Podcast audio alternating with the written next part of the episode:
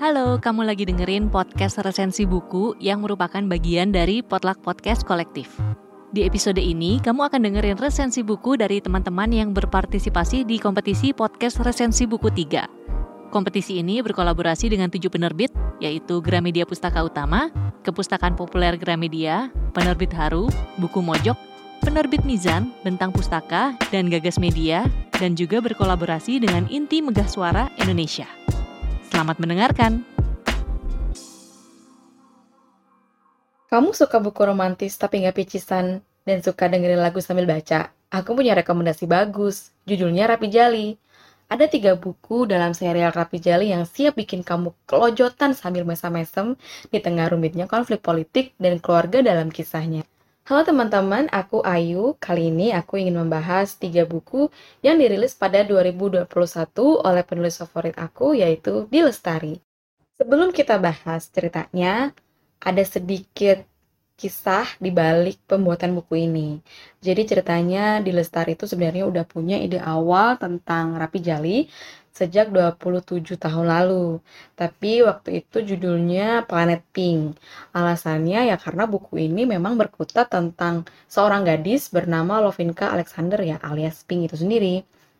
Tapi waktu itu idenya nggak tuntas, sehingga bukunya akhirnya juga nggak terbit baru tahun lalu di akhirnya merilis buku ini dalam format cerbung dan juga cetak. Nah, teman-teman, karena ini trilogi, jadi ada tiga buku uh, yang akan kita bahas, tapi biar nggak spoiler banget, aku akan menceritakan premis-premisnya aja.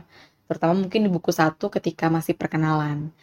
Jadi, um, ceritanya tuh berkisah tentang seorang cewek namanya Pink yang punya kemampuan spesial bisa ngedengerin nada yang tidak bisa didengar oleh orang pada normalnya. Terus dia juga pitch perfect alias gak pernah false ketika dia nyanyi. Terus dia itu punya mimpi untuk menjadi seorang musisi. Nah, dia itu tinggalnya di Batu Karas, di Pangandaran, suatu tempat yang cukup uh, dekat dengan Jakarta tapi belum tercium aroma-aroma metropolitan yang terlalu parah dan suatu hari dia harus pindah ke Jakarta karena kakeknya meninggal. Di Jakarta dia ketemu lima teman baru di sekolah barunya. Dia ketemu Rakai, dia ketemu Andre, Inggil, Jamie, dan Lode. Mereka akhirnya membentuk sebuah band yang namanya Rapi Jali. Dan di Jakarta ini, Pink ikut ayah tirinya yang dia sendiri sebenarnya juga nggak tahu kalau itu adalah ayah tirinya. Nah, nanti seiring berjalannya cerita, akan ada perasaan cinta, ada per permasalahan keluarga yang berkelindan sehingga menjadi ganjalan mimpi keenam orang ini dalam Rapi Jali. Pertanyaannya adalah, mampukah Pink membangun mimpinya sebagai musisi dan menemukan jati dirinya yang sebenarnya? Rapi Jali satu mencari itu isinya lebih ke perkenalan kita sama karakter-karakter dan juga setting ceritanya baru di Rapi Jali 2 menjadi kita akan mengenal lebih dalam permasalahan dan yang ada masalahnya juga biasanya semakin memuncak dan semakin rumit.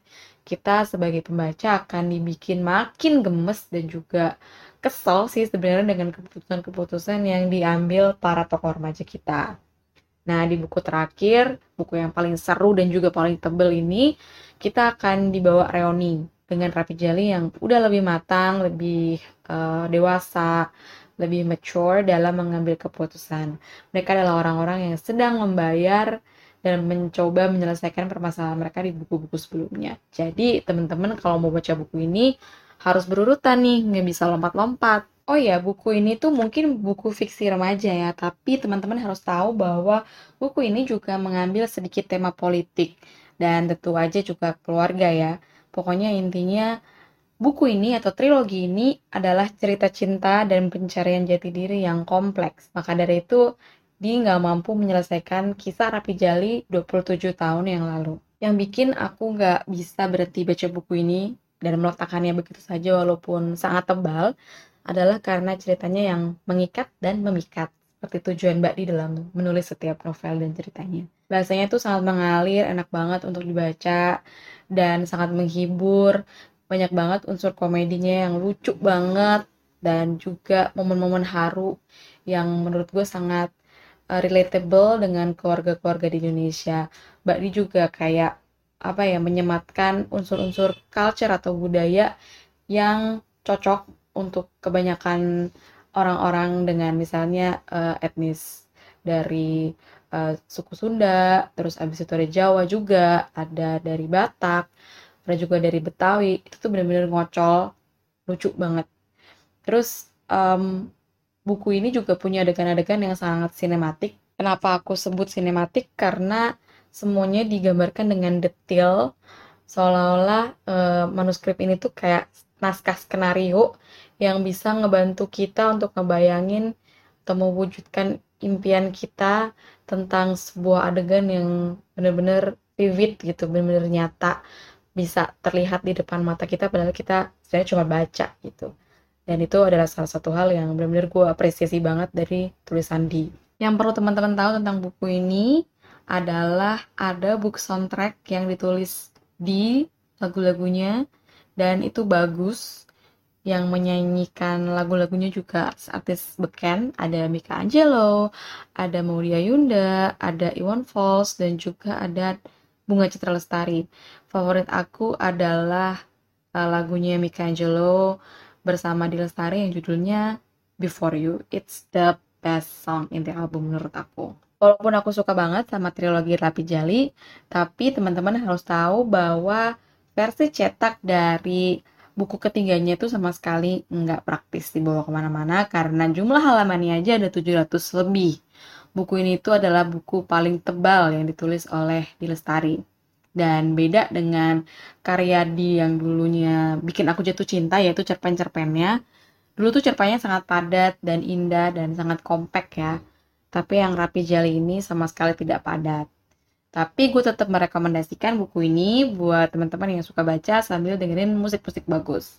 Kalau kamu pengen beli, pasti ada di official shopnya tentang pustaka atau di toko-toko kesayangan kamu. Ingat ya, belinya yang asli, jangan yang palsu.